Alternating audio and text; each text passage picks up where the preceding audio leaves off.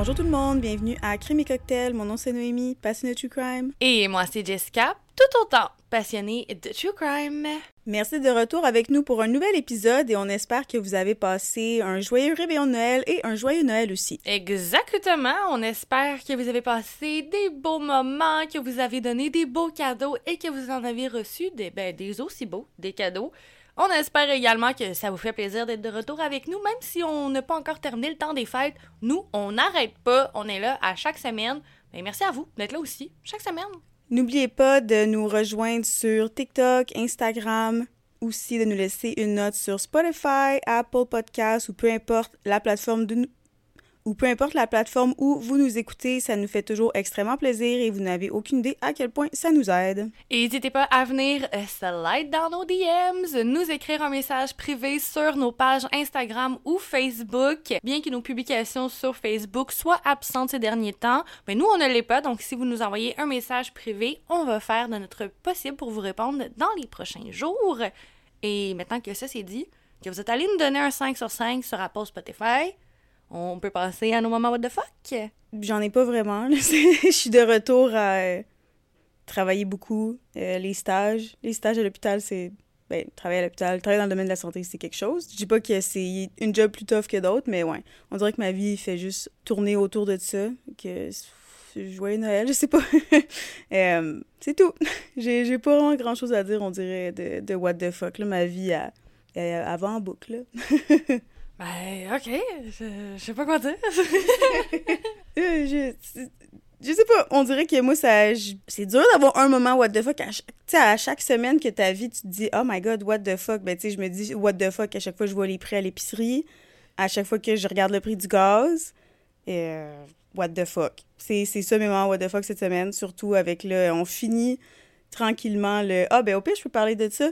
Il y a une. Euh, il y a une tradition, je sais pas c'est de, de, quelle nationalité, euh, je pense que ça vient d'Amérique du Sud, qui est qu'au Nouvel An, le 31, tu manges 12 raisins en dessous de la table en faisant comme 12 vœux, tu, tu manifestes qu'est-ce que tu veux pour la prochaine année.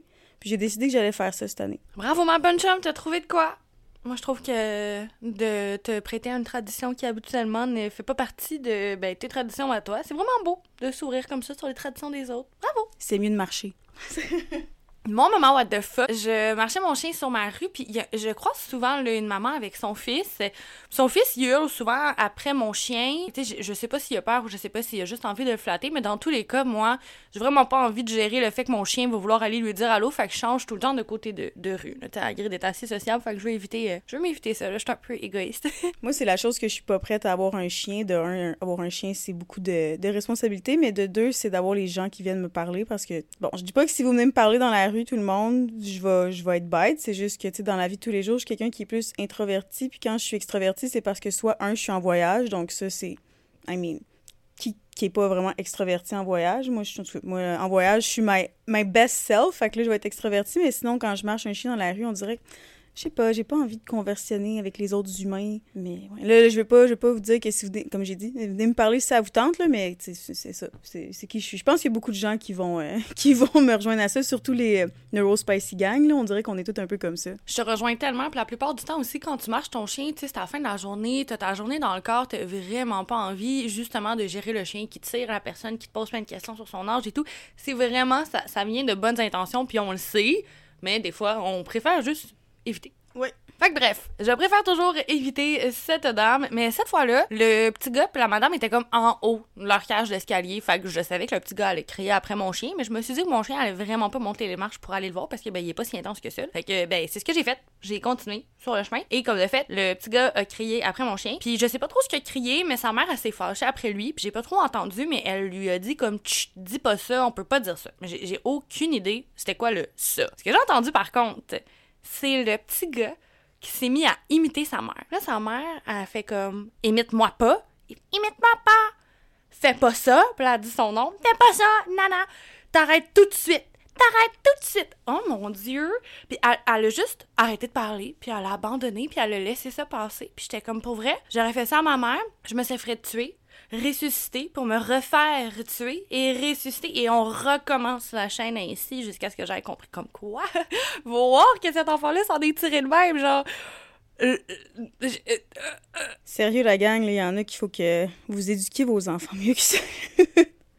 Puis, n'est pas me dire, ah ben là, c'est facile à toi, c'est facile pour toi de dire ça, t'as pas d'enfant, t'en veux pas. Ben justement, ça me tente pas de mettre l'énergie dans l'éducation d'un enfant, ça me tente pas d'en avoir parce que je sais c'est quoi la job, ça me tente pas de la faire. Fait que. Soit t'es responsable comme moi, soit t'es responsable en l'éduquant ton enfant. Fait que choisis. Euh, merci, j'ai rien à rajouter. J'étais complètement sous le choc, puis je me suis dit, ben voyons donc, on peut bien avoir des fois des gens qui nous traitent euh, d'une manière aberrante en société parce qu'ils se font élever que ben c'est correct de juste répondre à sa mère. Oh mon dieu. comme toi, moi, ma mère, elle m'aurait. She would have sent me to see Jesus. Bye bye, Noémie. Tu reviendras quand tu vas, tu vas avoir après fermer ta gueule. Je disais, ma mère est super sweet. Tu sais, elle mesure 5 pieds 2, est éducatrice euh, en garderie, super gentille, mais quand c'était le temps de. tu sais, d'éduquer ses enfants, elle les sais. Ben pareil, je veux dire, ma mère, c'est une personne tellement aimante, tellement douce et tellement gentille, mais je veux dire, elle m'a quand même élevée, tu sais. Elle m'a quand même montré qu'il fallait respecter sa mère, puis euh, me- je me suis jamais fait lever la main dessus, mais justement, j'ai jamais poussé ma loque pour voir jusqu'où elle pourrait se rendre. Moi aussi. Bref, euh, l'éducation se perd et on le remarque, alors, euh, ben, rattrapons-la. Soutenez vos profs. Parlant de ça, ben pas parlant de ça, là, on est rendu là. là. Qu'est-ce qu'on voit aujourd'hui, non? Aujourd'hui, on boit une biérita épicée. C'est inspiré d'un cocktail servi au Warehouse à Montréal. Donc, voici un cocktail idéal pour regarder vos matchs de football. Et avant qu'on continue, pendant que tu disais ton moment the fuck de la semaine, j'ai mis mon doigt dans mon œil, puis j'ai pas lavé mes mains après avoir fait le drink, puis ça faisait vraiment mal. Oh non! Ah, j'espère que tu vas te sentir mieux. Pour tous ceux qui vont recréer le cocktail à la maison, lavez-vous les mains avant de vous gratter, ne serait-ce que l'œil, le nez ou n'importe où autre. hein? Ouais. I'm stupid. Bref, revenons à nos moutons. Un drink parfait pour regarder vos matchs de football. Oui, justement, parlant de football, ben, j'adore le football. Une grande fan de la NFL et surtout des 49ers et les 49e, quoi, je pense qu'on dit au Québec ici. Euh, ça être dans les DMs pour me dire c'est quoi votre équipe préférée à vous, sauf si ce sont les Seahawks? Moi, j'écoute le football euh, peut-être trois fois par année. Une des fois, c'est parce que j'écoute le Super Bowl, puis parce que je suis nommée la Chicken Wing Queen. Chicken Wings Queen par euh, mes amis, parce que je fais les meilleurs wings. Puis euh, mon équipe, c'était les Chiefs. Mais là, j'ai vraiment perdu intérêt. Je suis pas une fan de Taylor Swift. Je suis dans ce camp-là, je l'admets ici. J'ai vraiment de la misère avec Taylor Swift. Bravo si vous l'aimez. Je suis tant mieux pour elle, je suis fière. C'est une femme, elle a réussi, mais ça, ça va vraiment pas me rejoindre. Puis là, je suis plus capable de voir les Chiefs. Je suis ça ça m'a tout enlevé mon, amour pour les Chiefs. Fait que là, je me recherche une équipe, si jamais vous voulez m'en proposer. Bref, on va arrêter de parler de football ici. On va aller maintenant avec la recette du drink. On va débuter avec un contour de sel. Donc, vous trempez votre verre dans du jus de lime et ensuite dans du sel. Dans un shaker, vous allez ajouter de la glace et deux onces de jus de lime, deux onces de tequila, un once de triple sec, un demi-once de sirop simple et un demi-piment jalapeno coupé en dés avec des pépins bien importants. Si vous voulez avoir le petit spicy de votre drink, il faut les pépins. Qu'est-ce qu'on va faire, Jess? Shake, shake, shake! Après ça, vous versez le tout dans un verre et vous allongez avec de la Corona. De moi ta note. Hum, moi, je vais y aller, je pense, pour un solide euh, 9 sur 10. Je trouve ça vraiment bon. C'est un mélange d'une bière puis d'une margarita, puis en plus, on l'a fait épicer.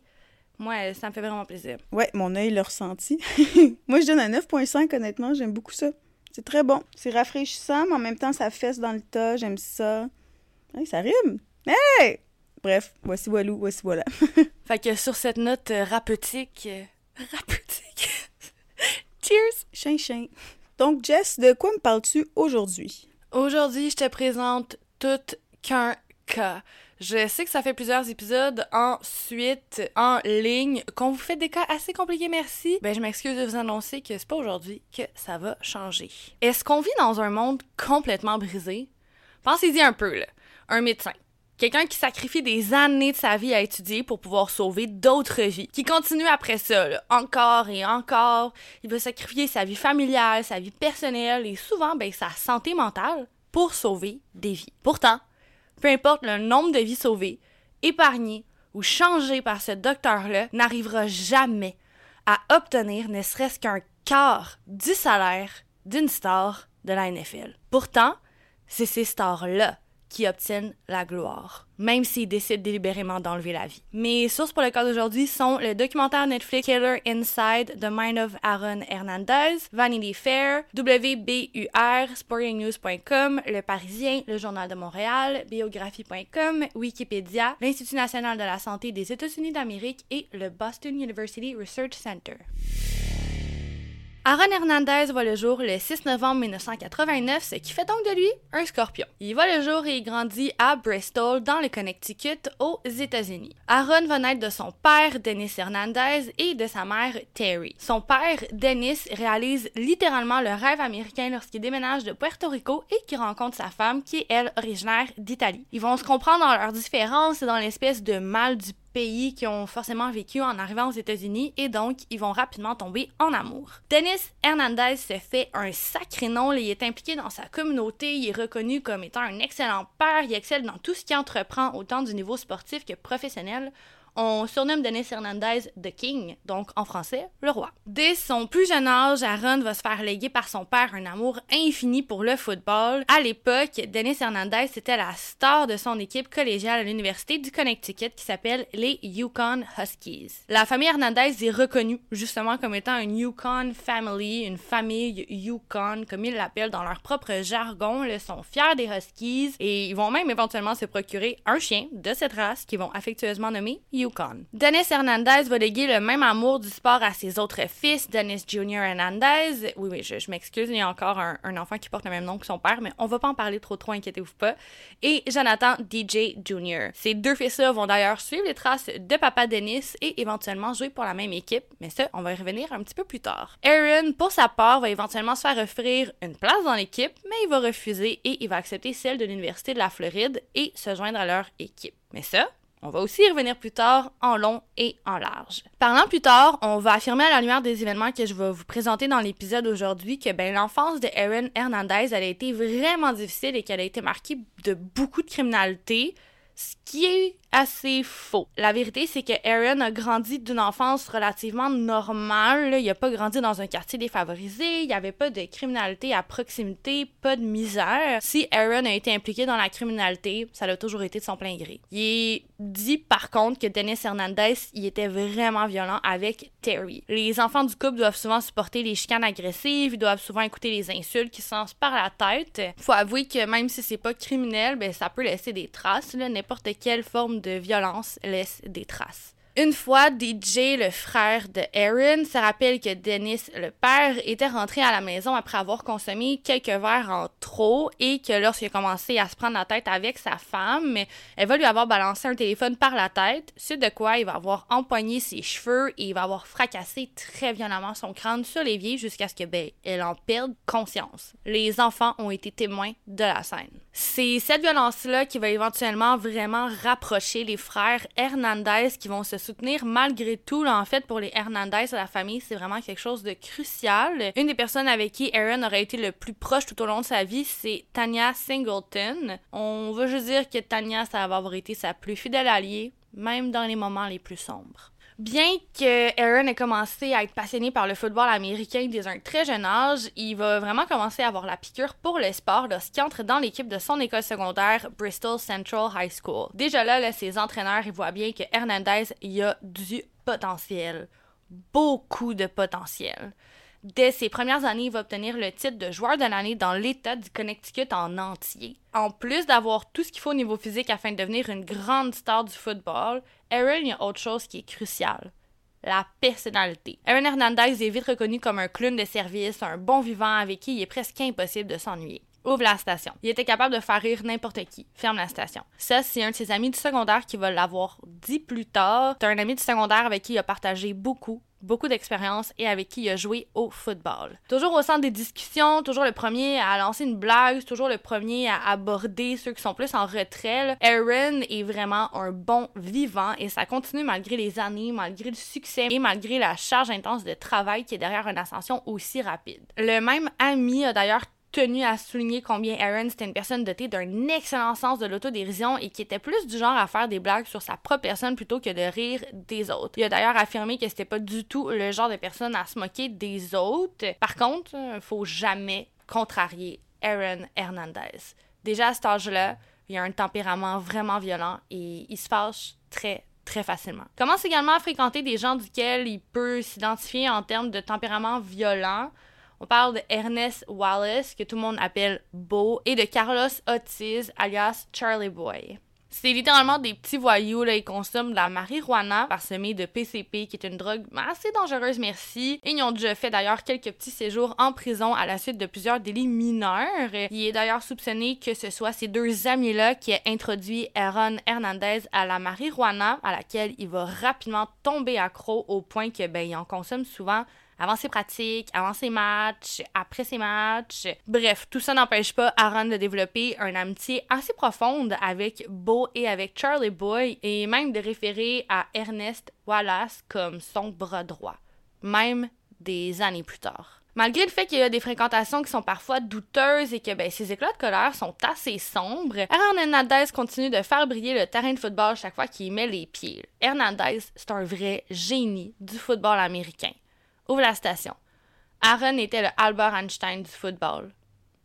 Ça, c'est le même ami dont j'ai fait mention plus tôt qui va l'avoir dit. Un autre aspect impressionne vraiment beaucoup ses entraîneurs. Le Hernandez, comme un génie du football, de la stratégie, il fait pas juste foncer sur le terrain, il planifie littéralement chacun de ses mouvements et il les joue de manière très cérébrale, vraiment érudite. Bien qu'Hernandez ait principalement été reconnu grâce à son talent hors pair pour le football américain, il va également jouer et exceller dans plusieurs autres sports comme le basketball, la course à pied, le soccer. Il va jouer entre autres au basketball de manière un petit peu plus sérieuse. Il va même rejoindre des équipes qui sont composées des joueurs qui sont plus vieux de lui de deux ans. Donc il est tellement bon qu'il peut skipper deux années. Un jour, lorsqu'il était encore enfant, il est dit qu'il aurait demandé à son père si c'était possible pour lui de rejoindre une équipe de cheerleading, ce que son père lui aurait refusé automatiquement. Il paraît que son père lui aurait affirmé que ben, c'est un sport pour les filles et que Aaron doit jouer d'un sport plus masculin. Et Aaron l'écoute.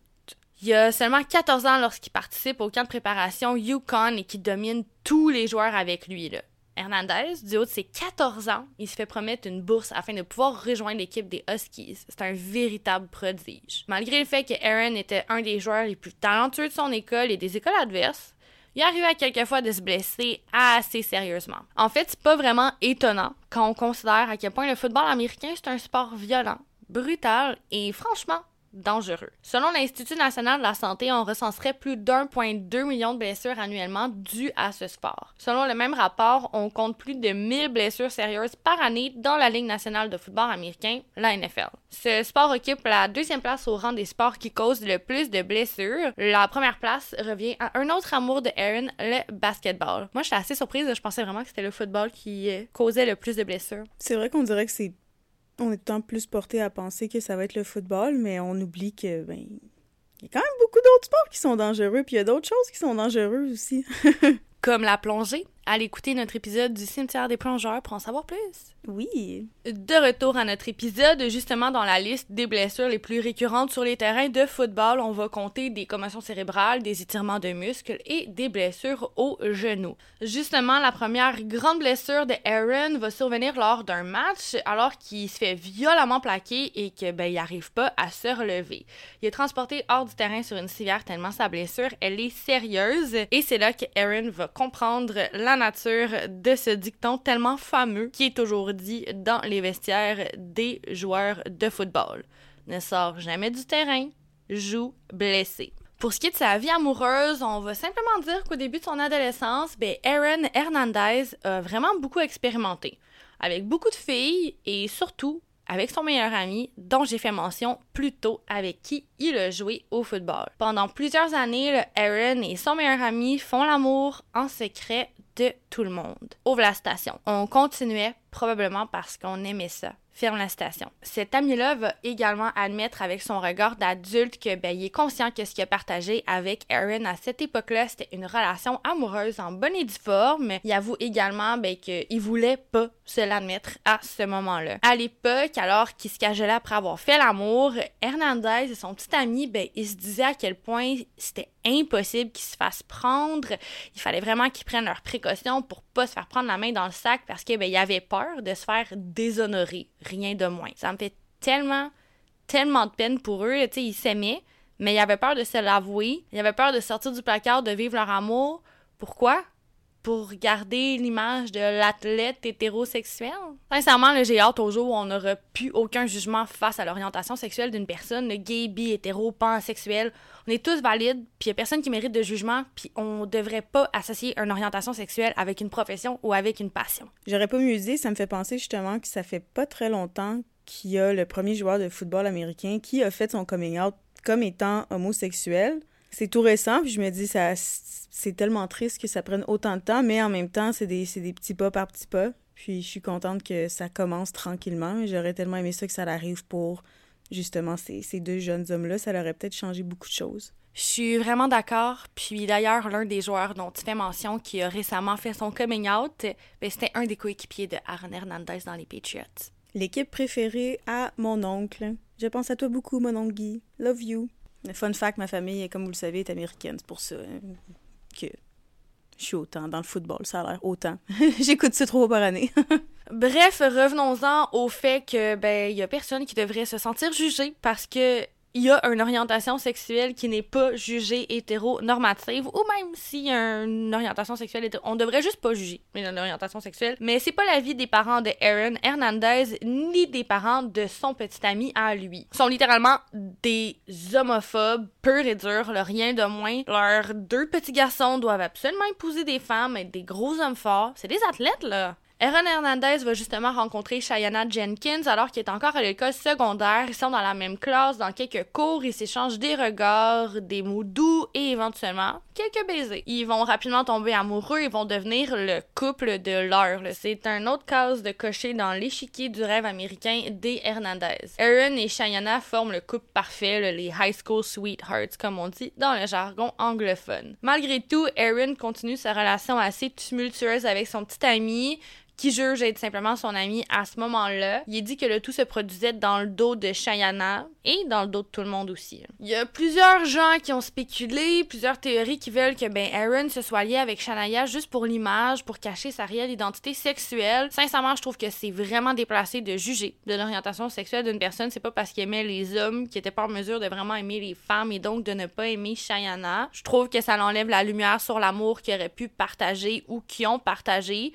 je trouve surtout que ben a personne qui a le droit d'arriver à cette conclusion là sans vraiment connaître ce qui se passait dans la tête de Aaron Hernandez. D'ailleurs, je crois pas que Aaron et Cheyenne ont partagé une relation qui était basée sur autre chose qu'un amour véritable parce que justement, le Cheyenne Jenkins, elle va rester aux côtés de Aaron Hernandez, même dans ses moments les plus sombres. Par contre, c'est sûr que leur relation, elle était parsemée d'énormément de moments joyeux, lumineux. Par exemple, le 6 novembre 2012, quand ils vont accueillir leur première et seul enfant, Aviel. Une petite note que je trouve assez comique, la petite de Aaron va naître le même jour que son anniversaire. Dans son rôle de père, Aaron, il excelle, il est doux, il est aimant, il pourrait tuer pour sa fille.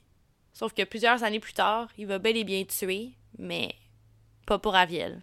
On va faire un petit bond en arrière lorsque Aaron a 16 ans, qui partage déjà sa vie avec Cheyenne et que sa vie change en un instant. Son père, Dennis Hernandez, va perdre la vie sur la table d'opération alors qu'il est en train de se faire traiter pour une hernie. Aaron n'est qu'un adolescent de 16 ans lorsqu'il perd sa figure paternelle et honnêtement, c'est un énorme choc pour tous les proches de Hernandez. Je veux dire, personne n'aurait pu s'imaginer que pour une opération pour une hernie, Dennis aurait pu mourir. Particulièrement Aaron, c'est un énorme choc. Il y a personne qui a vu la mort arriver et particulièrement pas Aaron. C'est assez ironique quand on connaît le reste de l'histoire parce que ben, a personne qui avait vu la mort de Auden Lloyd venir non plus. Mais ça, on va y revenir plus tard. De retour à Aaron Hernandez et à sa passion pour le football, comme je l'ai dit plus tôt, malgré le fait qu'il a fait une promesse aux Huskies de Yukon, Aaron Hernandez va faire ses bagages et va s'envoler vers la Floride pour jouer avec l'équipe universitaire des Gators. Il va briser tous les records, il impressionne tous les recruteurs. Le Hernandez est un véritable génie du football et n'importe qui qui s'y connaît un peu sait que ben, a une carrière magistrale devant lui. Aidé par ses coéquipiers des Gators, il va remporter le championnat national et attirer beaucoup de regards. On est en 2010 lorsque ben il attire le regard de plusieurs équipes et qu'au quatrième tour, il se fait repêcher par les Patriots du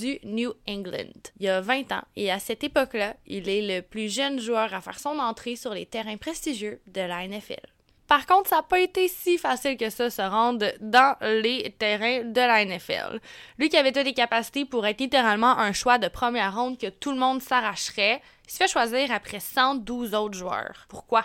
La NFL détient une équipe d'enquêteurs privés qui s'occupe de déterrer le passé des aspirants joueurs de la NFL. Après tout, ils ont une image à préserver. Ils ont entre autres entendu parler de certains petits incidents qui se seraient produits au collège avec Hernandez, des incidents qui impliquent de la drogue, ce qui est littéralement un grand drapeau rouge pour les ligues de sport professionnels. L'agent de Hernandez va donc proposer à son joueur vedette d'écrire un net aux Patriots pour leur affirmer qu'il est prêt à se faire tester deux fois semaine. Les Patriots vont décider de croire en ses promesses et en ses rêves et en son désir de devenir une meilleure version de lui-même pour pouvoir atteindre la NFL.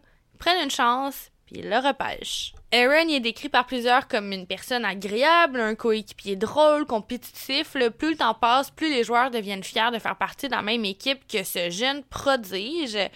Par contre, il y a d'autres joueurs qui vont dire que c'était une personnalité très forte qui avait tendance à avoir de la difficulté à connecter avec les autres à cause de ça. Aux côtés de nul autre que Tom Brady, Aaron Hernandez et les Patriots vont casser littéralement tout sur leur passage. Parlant de tout casser, Hernandez y encaisse plusieurs coups et plusieurs blessures assez importantes durant ces trois années. À quelques reprises, il se blesse sérieusement à la tête. Deux ans après avoir repêché le plus jeune joueur de la NFL, les Patriots vont offrir à Aaron Hernandez un contrat de 5 ans d'une valeur de 40 millions de dollars, ce qui va signer avec honneur. Visiblement, les Patriots regrettent pas leur choix, du moins pendant trois saisons. Odin Lloyd voit le jour le 14 novembre 1985, ce qui va donc faire de lui un scorpion. Il grandit dans les îles Vierges américaines d'une enfance qui est sincèrement le plus que heureuse. Il a seulement trois ans lorsque sa famille déménage et prend place à Boston, et même après le changement, le Odin il reste un enfant brillant et heureux. Odin, c'est la définition d'un humain soleil et surtout le de la loyauté. C'est un frère dévoué, un enfant à l'écoute et aimant, et c'est littéralement l'ami qui se transforme rapidement en frère pour chacun. Tous ses amis le voient comme un frère et il leur rend plus que bien. Tout le monde qui croise chemin avec Odin Lloyd est subjugué par sa gentillesse, par son charisme. C'est une personne dévouée autant à réussir sur le terrain qu'à réussir sur le plan personnel parce que oui, c'est quelqu'un qui adore aussi jouer au football. Ouvre la station. C'était quelqu'un de drôle, c'était le genre de personne à te soutenir dans n'importe quelle situation tout ce qu'il faisait, il le faisait avec passion. Ça, c'est son ami Dante Patterson qui va l'avoir dit plus tard. Plein d'énergie à revendre, Lloyd tombe rapidement en amour avec le sport et comme je l'ai dit, avec un sport en particulier, le football. Et ça aussi, il le fait avec passion. En 2007, il rejoint l'équipe semi-professionnelle des Bandits de Boston et il regarde jamais en arrière tous les matchs, il porte fièrement son jersey qui porte le numéro 53. C'est un excellent joueur, il est déterminé et surtout là, il a un esprit de leadership hors pair et il fait de l'équipe une espèce de famille unie. Et c'est Odin Lloyd, le pilier de cette fratrie. Odin est en train de tracer son chemin et ce chemin-là, il est rempli de succès, de bonheur. Il se confie à ses coéquipiers qu'un jour, il veut vraiment fonder une famille, s'acheter sa propre maison il veut vivre sa propre version du rêve américain. Il pense obtenir lorsqu'il fait la rencontre de Shayna Jenkins. Est-ce que le nom de famille vous dit quelque chose? Odin Lloyd s'éprend complètement de Shayna, qui est la sœur cadette de Cheyenne Jenkins, la fiancée de Aaron Hernandez. Justement, Odin et Aaron, c'est assez rapide pour eux. Là. Ils vont devenir de très bons amis parce que ben, ils partagent une passion commune, le football. Ils partagent une autre passion commune, la marijuana. Lorsqu'ils font des soirées à quatre, ben, les deux vont souvent s'éclipser dans la man cave ou comme la, le sous-sol de Aaron à l'extérieur et ils fument des joints, ils relaxent, ils bavardent. Par contre, il dit qu'éventuellement, Aaron soupçonnait qu'ils partageaient un autre point commun, leur orientation sexuelle. Ce ne sont que des spéculations, vraiment que des spéculations et je vous le rapporte. Mais il dit que Odin aurait appris que Aaron aimait aussi les hommes et que ben, y a un grand froid qui s'est suivi entre les deux amis. Il y a d'autres personnes qui affirment qu'un jour, Odin a appris la vérité par rapport à une action qui se serait produite à Boston. Une action très très grave. Même à ce jour, on ne sait pas vraiment pourquoi Aaron Hernandez était fâché avec Odin Lloyd, mais le fait est qu'il était furieux. À 21h05 le soir du 16 juin 2013, Odin Lloyd reçoit un message texte. Provient de Aaron Hernandez. Le message affirme que Aaron va se rendre chez Odin ce soir-là, qu'il va venir le chercher pour qu'ils puissent passer du temps ensemble chez lui. C'est le soir de la fête des pères. Peu après de temps, Aaron envoie deux autres messages. Un à Ernest Wallace, qui est aussi connu sur le nom de Beau, et un autre à Carlos Ortiz, aussi connu sous le nom de Charlie Boy. C'est ses amis de longue longue date qu'il a rencontrés au secondaire, dont j'ai fait mention plus tôt. Le trio prend la route pour faire le chemin jusqu'à Odin dans les Massachusetts à Boston. Ils partaient du Connecticut et c'est Aaron qui est derrière le volant. C'est un trajet d'environ deux heures. Justement, ils vont arriver au domicile de Odin Lloyd à 2h30 du matin. On saura jamais vraiment ce qui s'est produit ou ce qui s'est dit durant ce trajet-là, mais le fait est que Odin embarque avec les trois gars à bord du véhicule loué et qui accepte de refaire le chemin jusqu'au Connecticut avec les trois hommes. À 3h07 du matin, Odin Lloyd envoie un message texte à sa sœur. Est-ce que tu sais avec qui je suis? Il va renvoyer un autre message à 3h19, NFL. Puis un autre message à 3h23, juste pour que tu sois au courant. Je sais pas pour vous, mais moi, si je ressens le besoin d'envoyer ce genre de message à quelqu'un, parce que je me sens pas vraiment en sécurité. Je sais pas, I'm a woman, je me sens jamais en sécurité dès que je vais quelque part avec des gens que je connais pas tant ou que comme juste m'en quelque part. Toi, Jess, t'es la première qui a ma localisation. Il y a comme 12 personnes que je connais qui ont ma localisation. Je me sens jamais vraiment en sécurité. Très bon point. Par contre, Odin, c'est un bon ami de Aaron. C'est comme si toi et moi, on est en train de conduire et tu envoies un message à Number 40 Tattoo puis tu lui dis « Je suis avec Jess. Crème et cocktail. » Juste pour que tu le saches. Il y a peut-être quelque chose de louche, là. ouais, mais ils sont pas fâchés l'un contre l'autre. Ben, en fait, c'est Aaron qui est fâché après Odin. Ouais, dans le fond, c'est des spéculations, on peut pas vraiment savoir le contexte. On sait pas pourquoi ils étaient fâchés. Après, tout ce qu'on sait, c'est qu'ils se sont pris la tête et par la suite, Aaron a texté à Odin, se sont ramassés dans cette voiture-là et après quelques kilomètres, Odin ressent le besoin de texter à sa sœur avec qui il est. Ça peut-tu être, mettons, je sais pas, moi, j'ai une chicane avec quelqu'un. Ben, là, c'est quand même proche parce que les, les, les sœurs, ils datent un peu, les, en tout cas, tout le monde se connaît. Ça peut être plus comme, ah, tu devineras jamais avec qui, j'ai avec qui je suis en ce moment? Tu sais, ça peut être un peu plus dans ce sens-là? Non. OK. Justement, la voiture ne se rendra jamais au domicile de Aaron. Elle va plutôt s'arrêter dans un endroit complètement isolé, toujours dans l'état du Massachusetts, dans la petite ville de North Attleboro. C'est une petite ville qui est située tout près de la frontière entre le Massachusetts et le Connecticut. Et d'ailleurs, c'est la ville dans laquelle Aaron et Cheyenne Jenkins ont acheté leur première maison. C'est à cet endroit isolé que Odin va sortir du véhicule un peu confus.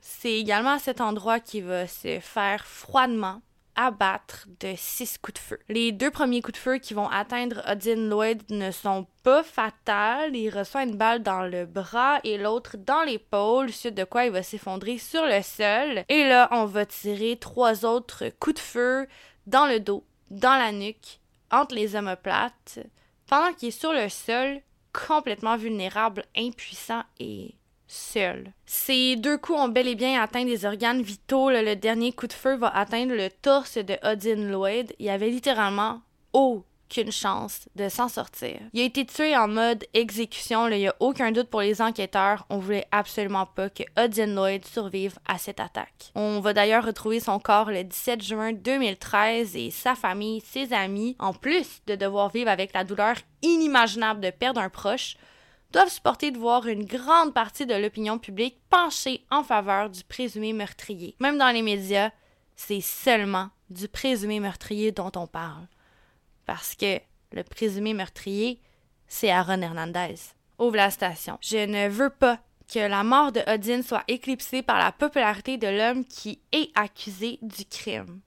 Ça, c'est un petit proche qui va l'avoir dit dans cette station brise-cœur parce que tragiquement, c'est exactement ça qui se produit. Des foules en délire attendent de voir le véhicule dans lequel on va transporter Aaron Hernandez plus tard jusqu'à l'établissement carcéral. Des gens qui hurlent à quel point ils aiment Aaron lorsqu'ils le voient. Il y a des journalistes d'opinion qui affirment haut et fort durant leurs émissions, dans leurs articles, que ben, c'est presque impossible que Aaron Hernandez ait réellement commis ces meurtres. On répète qu'une personne qui a son statut l'aurait jamais mis en jeu.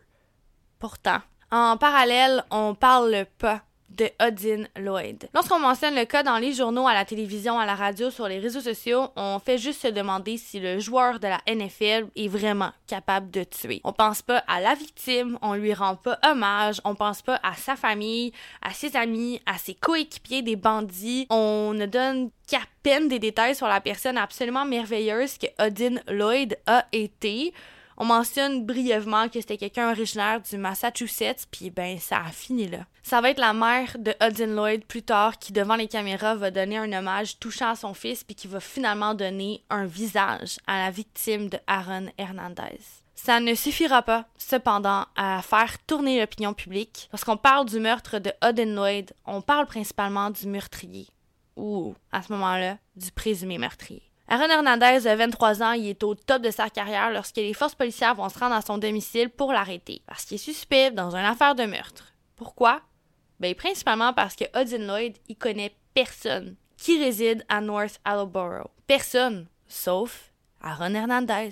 Lorsqu'il est escorté à l'extérieur de son domicile, son chandail il est comme mis sur son corps, mais pas sur ses bras parce que ses bras sont attachés derrière son dos, ils sont menottés plutôt. Les images du joueur vedette des Patriots en train de se faire escorter par les policiers vont littéralement faire le tour du monde. Aaron, qui était visiblement torse nu lors de son arrestation, s'est fait enfiler comme le chandail après cette menottée, selon ce qu'on peut comprendre. Et cette image crée une tendance. Ouais, ouais, une Les gens vont s'habiller de la même manière, les bras sous le chandail, menottés sans de vraies menottes. Ils vont juste les rejoindre ensemble et ils appellent ça le Hernandez Ing. Pouvez-vous imaginer, genre, la famille, les proches de la victime? On arrête un homme parce qu'on soupçonne de meurtre, puis son arrestation résulte en de l'admiration et une tendance vestimentaire. Est-ce que le monde est complètement brisé. Le 22 août 2013, on accuse formellement Aaron Hernandez du meurtre au premier degré pour l'assassinat de Odin Lloyd. De nombreux admirateurs des Patriots vont se rendre dans les rues et scandent innocent, innocent, innocent. Ils peuvent pas concevoir que leur joueur vedette ait tué autre chose que la confiance de ses adversaires. Aaron Hernandez, un meurtrier, possible. Justement, parlant des admirateurs des Patriots, l'administration de l'équipe va offrir à tous les fans qui détiennent un chandail avec le numéro du présumé meurtrier de l'échanger gratuitement. La bonne nouvelle est qu'au moins, il y a des centaines de personnes qui vont s'être présentées et qui vont avoir échangé leur chandail. La mauvaise nouvelle, c'est que ben, il y a des milliers de ces admirateurs qui affirment haut et fort que Aaron est innocent et que l'opinion publique semble franchement penché en cette faveur. Suite à son arrestation, les spéculations pleuvent. C'est vraiment difficile pour les policiers d'éliminer les fausses sources des bonnes. Lors de leur enquête, ils vont déterminer que Aaron Hernandez est entré dans le véhicule loué accompagné de Odin Lloyd, Ernest Wallace et Carlos Ortiz. Ils vont d'ailleurs découvrir des douilles de balles dans le véhicule. Genre, ils n'avaient pas enlevé les douilles de balles avant de rendre le véhicule à la compagnie location. On arrête Charlie Boy quelques temps avant que Beau ne ressente l'urgence de se rendre lui-même au policier. On va accuser Carlos Ortiz d'être complice de meurtre. Et aussi, on va arrêter Tanya Singleton, la cousine de Aaron. Pourquoi donc? Elle aurait aidé le trio à se débarrasser des preuves après le meurtre. Elle va même jusqu'à ordonner à Otis et à Wallace de se sauver en Floride ou à Puerto Rico pour sauver leur peau. Elle va d'ailleurs enfreindre la loi en refusant catégoriquement de témoigner contre son cousin Aaron Hernandez. Et la police trouve, stationné chez elle, un véhicule recherché depuis un an. Un véhicule recherché parce qu'il est en lien avec un double homicide qui se serait produit à Boston. Avant qu'on tombe dans le double meurtre, je veux juste rajouter un petit détail assez intéressant à ajouter ici. C'est que Hernandez et sa cousine Tania se sont rapprochés après la mort du père de Aaron. Pourquoi?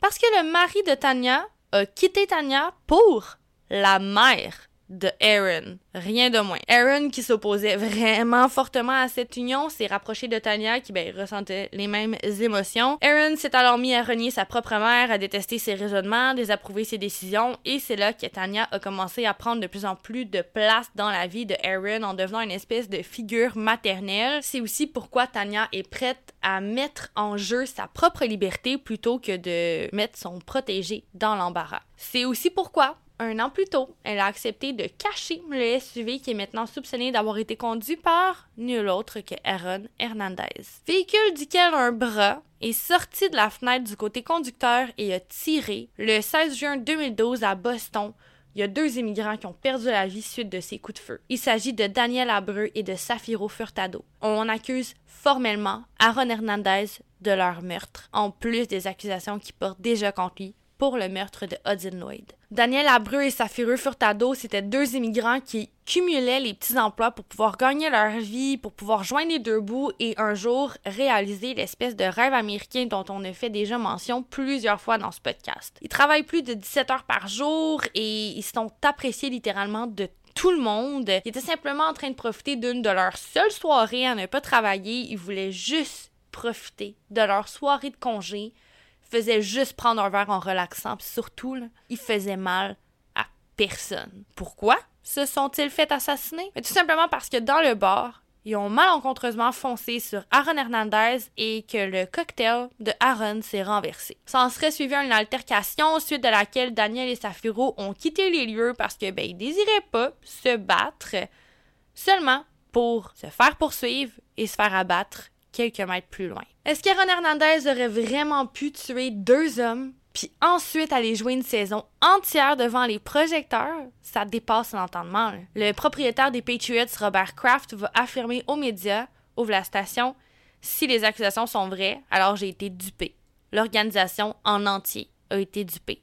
Fin de la station. Contrairement à ce que ses fans affirment, Hernandez, ben, il s'acclimate très, très rapidement à sa vie derrière les barreaux. Les agents correctionnels vont se rappeler comment ils ont été surpris de la rapidité avec laquelle Hernandez s'est installé et s'est accoutumé à la vie de détenu. Eux qui l'avaient placé sous surveillance pour s'assurer qu'il s'enlèverait pas la vie, il y a littéralement personne qui aurait pu prédire que l'ancienne star de la NFL aurait eu autant de facilité à devenir un criminel. Peut-être parce qu'il était déjà tout ce temps-là. Ouvre la station. J'adore ma cellule, c'est trop confortable ferme la station. Ça, c'est Aaron qui va l'avoir dit de sa bouche à sa mère lors d'un appel enregistré qui a été passé de sa cellule. Sauf que il semble pas être ironique du tout dans l'appel. Il semble vraiment être heureux. À tout le moins, il pense quand il dit qu'il est bien. Comme il est dit de manière très brillante par un policier dans le documentaire mentionné dans les sources, ben, les agents ont fait tout en leur pouvoir pour empêcher les autres prisonniers de faire du mal à Aaron Hernandez, mais contre toute attente, c'est de Aaron que les prisonniers doivent être protégés. Peu de temps après avoir été incarcéré, Hernandez se jette sur un co-détenu et l'agresse physiquement, juste comme ça, pour comme démontrer qu'il faut pas le niaiser, il faut pas l'insulter, qu'il va se défendre. Bref. Le procès pour la justice de Hudson Lloyd va débuter officiellement le 29 janvier 2015. Simultanément, les enquêteurs sont en train de faire tout en leur pouvoir pour prouver que Aaron Hernandez, c'est également le meurtrier de Daniel Abreu et de Safiro Furtado. De manière vraiment ironique, le procès prend place lorsque les Patriots sont en train de tenter de se qualifier pour jouer au Super Bowl. Ne besoin de vous dire que l'affaire attire vraiment beaucoup d'attention. Je l'ai mentionné plus haut, vous devez vous en douter, mais le cas attire presque autant d'attention que le procès de O.J. Simpson. Bien consciente de ce fait, la juge E. Susan Garge va faire tout en son pouvoir pour garder cap sur la réelle cause, le meurtre d'Odin Lloyd. Entre autres, elle va ordonner au jury de se tenir loin des médias traditionnels et des médias sociaux. Elle va cependant lever l'exception pour le match du Super Bowl, acceptant que ben, les membres du jury la regardent parce que ça fait quand même partie de la patrie américaine. Elle va d'ailleurs interdire au préalable que tous les gens qui sont habillés de chandail ou qui portent des items à l'effigie de la NFL, toutes équipes confondues, puissent entrer dans la salle d'audience. La couronne veut vraiment pas risquer de transformer la salle de cours en espèce de mini stade, c'est pas question pour eux d'avoir des admirateurs là pour crier leur amour pour Hernandez en pleine audience. On est là pour la justice de Hudson Lloyd, on ne sera pas déconcentré par la popularité du présumé meurtrier. Les États-Unis en entier sont branchés sur leur téléviseur lorsque la juge demande à Aaron Hernandez son plaidoyer et qui répond froidement non coupable. Tout le monde est toujours branché sur leur télé lorsque l'avocat de la défense Michael Fee prend la barre et annonce au jury Aaron Hernandez est un homme innocent. Dans la salle, deux sœurs. D'un côté, l'une soutient son mari qui est accusé d'avoir tué le petit ami de l'autre. C'est presque irréel, définitivement digne d'un scénario Hollywood. Chayana, la fiancée de Aaron Hernandez, va d'ailleurs omettre de répondre lorsque l'avocat va lui demander si elle est proche de sa sœur. On pourrait en déduire que la réponse c'est non, sauf que c'est vraiment pas vrai. Les sœurs étaient inséparables, c'est d'ailleurs pour ça que Odin et Aaron ont développé une amitié parce que ben c'est par l'entremise de la relation entre les sœurs que Aaron et Odin se sont rapprochés. Les deux sœurs ont grandi main dans la main et s'accompagnaient dans littéralement toutes leurs aventures. C'était de vraies sœurs aimantes et tissées serrées. Les images captées par la caméra de surveillance à l'intérieur du domicile des Hernandez vont d'ailleurs montrer une Cheyenne protectrice qui enveloppe une Shanae en larmes dans ses bras. C'est dans les bras de Que Shanae s'est lancée après avoir appris le décès de son amoureux. Qu'est-ce qui s'est passé entre le moment où elle enlace sa petite sœur et le moment où elle affirme à la cour ne pas être proche d'elle? Faut croire que lorsque Cheyenne a eu à choisir entre sa sœur ou son fiancé, elle a choisi le fiancé. Les avocats de la couronne vont démontrer que le soir du 17 juin 2013, le trio formé par Aaron, Ernest et Carlos ont réussi avec succès à détruire plusieurs éléments de preuve. Ils démontrent également que ben, le trio a tenté de plusieurs autres manières d'altérer la scène de crime, d'éloigner les soupçons, d'éliminer des preuves, sauf que visiblement, ils n'ont pas pensé à tout. Entre autres, il y a plusieurs heures d'enregistrement captées par les caméras de surveillance tout autour et à l'intérieur de la maison de Aaron Hernandez qui ont été détruites, effacées. Sauf que il a pas pensé à tout. Il a pas supprimé le contenu enregistré après le meurtre de Odin Lloyd. On le voit rentrer chez lui à bord du véhicule loué et accompagné de ses deux accomplices. Il arrive exactement au moment où il aurait dû arriver. Aurait-il conduit de la scène jusqu'à son domicile? On le voit clairement sur les images se promener au travers des pièces de sa maison avec un arme à feu à la main. On n'est pas capable de vraiment déterminer que c'est un arme à feu, mais il y a une grande masse noire qui tient comme un arme à feu. Arme à feu qui, justement, demeure introuvable après le meurtre de Odin Lloyd. Drôlement, plus tard, on va pouvoir voir des images très claires dans lesquelles Cheyenne Jenkins se débarrasse d'un énorme sac poubelle dans lequel il y a une forme qui est assez distinguable, une boîte. Durant l'enquête, on va retracer le vendeur de drogue de Aaron Hernandez qui vend aussi des armes à feu c'est Alexandre Bradley. Drôlement, c'est cette personne-là qui va l'avoir accompagné le soir du meurtre de Daniel Abreu et de Safiro Furtado. Lors de son témoignage à la cour, Bradley y est assez clair. C'est Aaron Hernandez qui a tué les deux hommes parce qu'ils ont renversé un cocktail sur la vedette. Aaron Hernandez aurait donc vraiment assassiné froidement deux hommes, le tout avant d'aller se pointer devant les projecteurs et de jouer auprès de ses coéquipiers des Patriots. Les gradins des stades étaient remplis d'admirateurs qui hurlaient le nom de Aaron, ignorant complètement qu'il était en train d'acclamer un meurtrier. Le témoignage de Bradley va pas s'arrêter là. Le plus tard, en 2013, alors que Aaron était devenu complètement paranoïaque à l'idée de se faire pincer, il va prendre la route vers la Floride avec son ami Bradley afin de passer du bon temps, de se changer les idées. Sauf qu'il n'y arrive il est complètement parano et lors d'une soirée dans un bar, il est persuadé qu'il y a deux hommes qui sont assis plus loin et que ces deux hommes-là sont en fait des policiers en civil venus l'arrêter. Il va se faire répondre du tac au tac par Alexandre Bradley que si les policiers sont après lui, c'est probablement parce qu'il a fait une chose complètement stupide en assassinant deux hommes innocents. Apparemment, Hernandez n'aurait pas du tout aimé cette réponse et lorsqu'il rentre du bar ce soir-là, c'est Aaron qui conduit. Bradley s'est endormi sur le siège passager et lorsqu'il se réveille, Aaron Hernandez lui pointe un fusil en plein visage et tire. Les preuves s'accumulent et sont de plus en plus incriminantes envers Aaron Hernandez. Bien évidemment, le puisque Bradley est en mesure d'offrir son témoignage à la cour, on comprendra qu'il a survécu à sa blessure. C'est un bon samaritain qui est en train de se diriger pour le travail, qui a vu son corps et qui a téléphoné au service d'urgence. Sauf que lorsque Bradley va être interrogé alors qu'il était encore en train de se remettre de ses blessures, qui étaient assez sérieuses, il y avait un trou dans sa tête,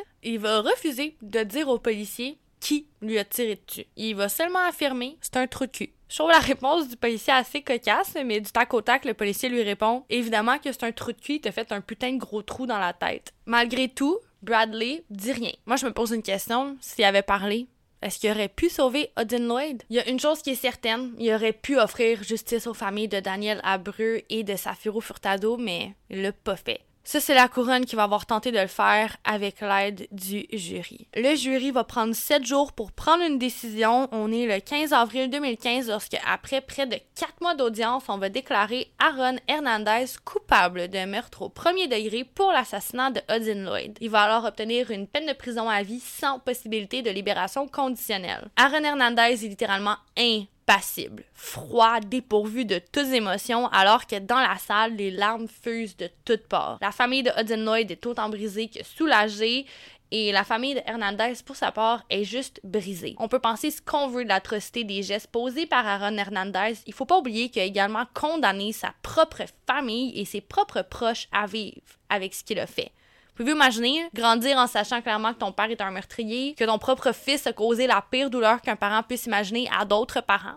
On le dit, on le redit, les victimes d'un crime sont vraiment plus nombreuses qu'on peut le penser après ma barre. Le procès afin d'obtenir justice pour les assassinats de Safiro Furtado et de Daniel Hébreu va prendre place le 1er mars 2017 et malgré les témoignages, toutes les preuves incriminantes pour Hernandez, on va tout de même parvenir à arriver à un verdict pour les meurtres de Safiro et de Daniel et Aaron Hernandez est déclaré non coupable. Cette fois-là, il pleure. Suite à ce procès, il y a plusieurs choses qui vont sortir au grand jour, notamment l'orientation sexuelle de Aaron Hernandez. On affirme au fort que Aaron, c'est un homosexuel qui est forcé dans le placard. Sérieux, j'ai vraiment de la misère avec ça parce que ben, la bisexualité, ça existe, mesdames et messieurs, de un. Et de deux, ben, il y a personne qui a la sens infuse, il y a personne qui est capable de déterminer l'orientation sexuelle d'une autre personne en la regardant. Bref. Le 17 avril 2017, la radio sportive WEEI diffuse une émission sérieusement scandaleuse. Lors du Kirk and Callan Show, on va affirmer à tous les auditeurs que Aaron Hernandez y est homosexuel. Michelle McPhee, une journaliste sportive, en rajoute une couche. Pourquoi? Ben pour des clics. Parce que c'est une histoire qui risque de faire parler. Un joueur de la NFL homosexuel? Comme quoi, orientation sexuelle et talent sportif sont deux choses reliées, apparemment. C'est elle qui est à l'origine de la rumeur qui veut que Odin Lloyd ait été assassiné parce qu'il avait appris que Aaron Hernandez aimait aussi les hommes. Sérieusement, le du gros journalisme de qualité. Bravo, Michel. Le 19 avril 2017, un garde de prison dans laquelle Aaron est incarcéré fait une ronde. Il tombe sur le corps de Aaron Hernandez qui s'est pendu dans sa cellule. Moins d'une semaine avant de s'enlever la vie, Erin parlait avec son avocat de tous ses projets lorsqu'il serait un jour libéré. Il était joyeux, il était optimiste pour l'avenir et selon les dires de son avocat et de sa femme, il y avait beaucoup de projets pour l'avenir. En une semaine, le travail crapuleux de certains journalistes, dont Michel, qui était avare de renommée, de gloire, auront enlevé à Erin Hernandez toute envie de vivre. On peut dire ce qu'on veut des actes de Erin, des actes que je trouve vraiment horribles et inhumains, mais j'affirme haut et fort ici que personne, jamais, en aucune circonstance, devrait ressentir le besoin de s'enlever la vie à cause de son orientation sexuelle. Mais on vit dans un monde brisé. Il y a une question qui se pose à la lumière de cet épisode, ma foi, lourd en détail. Est-ce que le sport est ce qui a amené Aaron Hernandez vers sa fin? Après sa mort, on demande à étudier son cerveau. On se demande si c'est possible que Aaron Hernandez ait souffert d'une maladie cérébrale causée par un mélange de marijuana et trop de coups à la tête. Est-ce que ça pourrait être ça qui aurait causé sa dépression, peut-être même sa démence, qui l'aurait poussé à commettre des meurtres et à s'enlever la vie? Il y a plusieurs experts qui ont affirmé après avoir étudié le cerveau de Aaron Hernandez qu'effectivement, il souffrait de CTE à cause de sa carrière de football. C'est quoi le CTE ou en français l'encéphalopathie traumatique chronique? C'est une maladie qui attaque le cerveau et qui est causée par trop de traumatismes crâniens répétitifs. Comme genre des joueurs de football qui se font jeter de gauche à droite à tous les jours. Les symptômes varient, mais en gros, c'est des pertes de mémoire, de la confusion, perte de jugement, problèmes d'impulsivité, agressivité, dépression, anxiété, pensée suicidaire et même de la démence progressive et souvent des signes de Parkinson. En gros, n'importe qui s'expose à des coups répétitifs à la tête s'expose à souffrir de ces symptômes. Il est également démontré par la neurologue qui a étudié le cerveau de Hernandez que ben, il présentait une forme très avancée de CTI pour un homme de 27 ans la pire recensée en fait. Il affirme que l'ampleur de l'impact dans le cerveau de Aaron a certainement influencé ses capacités à prendre des décisions éclairées, à prendre des décisions éclairées, à avoir un bon jugement et que ça a probablement même dû affecter ses capacités cognitives. Est-ce que les têtes des joueurs de football devraient être mieux protégées? Est-ce que les casques devraient être mieux rembourrés? Aaron Hernandez, c'est pas le premier, tragiquement, le dernier à souffrir de CTI. En plus des risques physiques reliés au sport, faut pas négliger les risques psychologiques. Souvent, l'esprit de compétition toxique peut amener bien des enfants à devenir des personnes anxieuses qui ressemblent à une énorme pression de performance. On a tous une image qui nous vient en tête d'un parent furieux et hystérique dans les estrades en train de hurler sur un joueur, sur son fils, son enfant ou sur un arbitre ou sur toutes ses réponses. Sans parler de l'horrible culture macho qui peut régner dans certains sports, notamment comme le football, le hockey. Est-ce que j'ai besoin de parler du scandale de Hockey Canada? Non?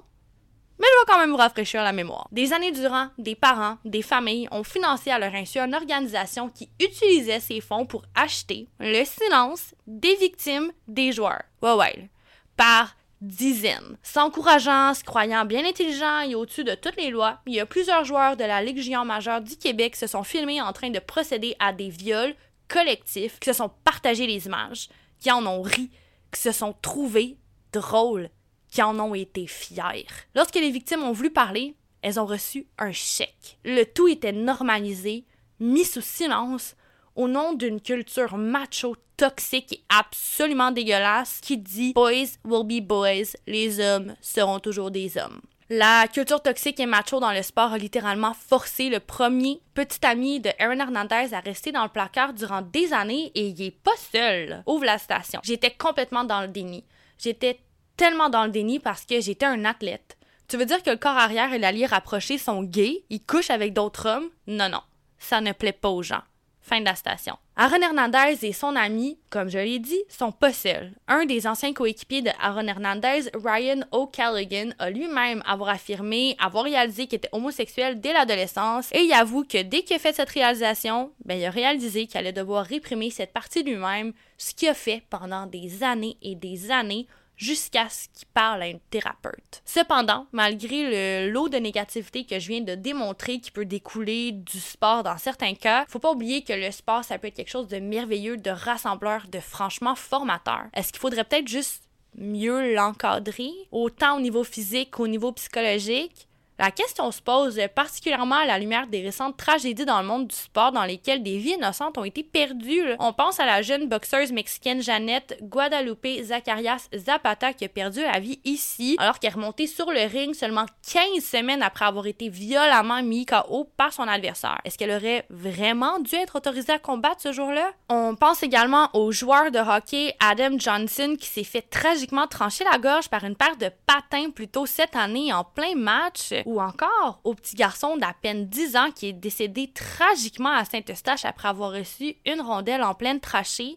Est-ce qu'on pourrait en faire plus pour protéger nos sportifs? Il est dit aujourd'hui que l'ex-fiancée de Aaron Hernandez, s'est refait une vie, elle a enfanté une deuxième fois avec un autre homme, elle semblerait très heureuse et elle tente de vivre sa vie loin des médias, sauf que les médias tiennent jamais bien loin, surtout dans des cas qui ont attiré autant de regards. On apprend d'ailleurs dans un article publié en juillet 2023 par NBC News que le frère de Aaron, Dennis Jr. Hernandez, a été arrêté à la suite des menaces qu'il a proférées. Il est dit que depuis le départ de son frère, Dennis Jr. a également sombré dans la dépression et par la même occasion dans la violence. Son arrestation s'est produite suite à des messages privés qui auraient été envoyés par Dennis Jr., dans lesquels il mentionne son intention de procéder à une tuerie de masse à l'Université du Connecticut et à l'Université Brown. À noter qu'à ce moment-là, il était encore quart arrière pour l'équipe de football de l'Université du Connecticut, les Yukon Huskies, qui était littéralement l'équipe familiale. Voici ce qu'on pouvait lire dans les messages envoyés à ses camarades. Ouvre la station. Je te suggère de rester loin de cette école parce que lorsque j'y arriverai, je vais tout détruire et je n'en ai rien à foutre que des innocents puissent en être blessés. Je suis mort depuis des années et maintenant,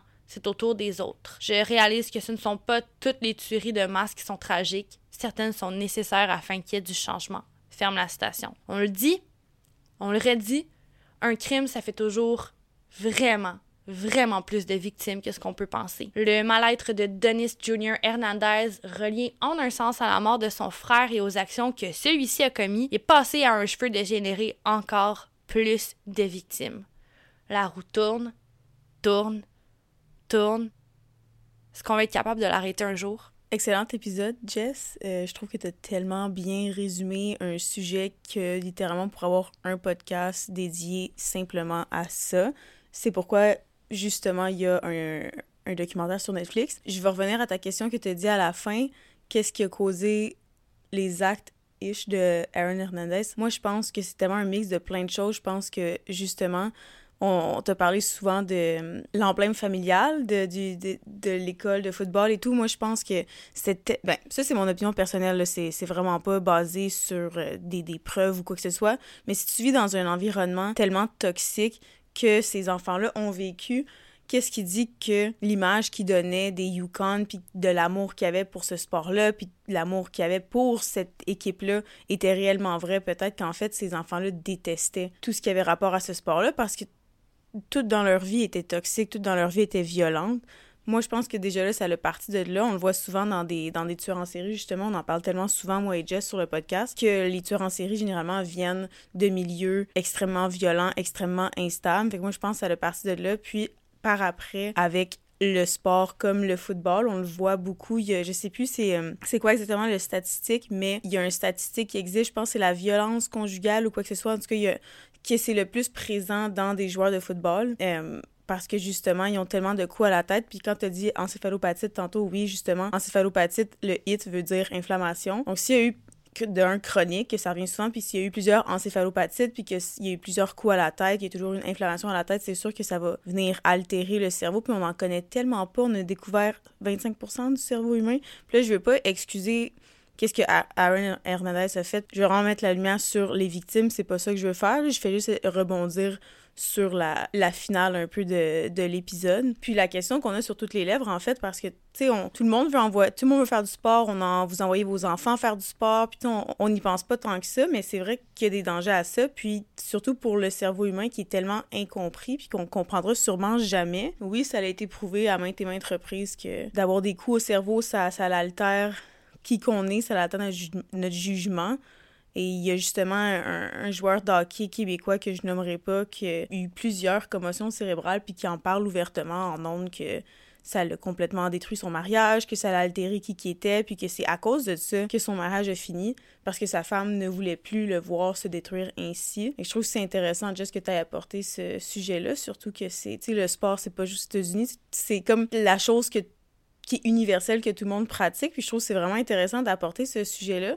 Puis surtout que tu as parlé de ce qui t'est arrivé récemment dans le hockey, que la, tragiquement la personne a perdu la vie en se faisant trancher la gorge, puis que là justement ça commence à sortir de plus en plus d'avoir des protections pour la gorge que plusieurs joueurs portent déjà, mais que c'est pas assez. Tu ça me fait penser, c'est comme dans le temps, les joueurs ne portaient pas de, de casque.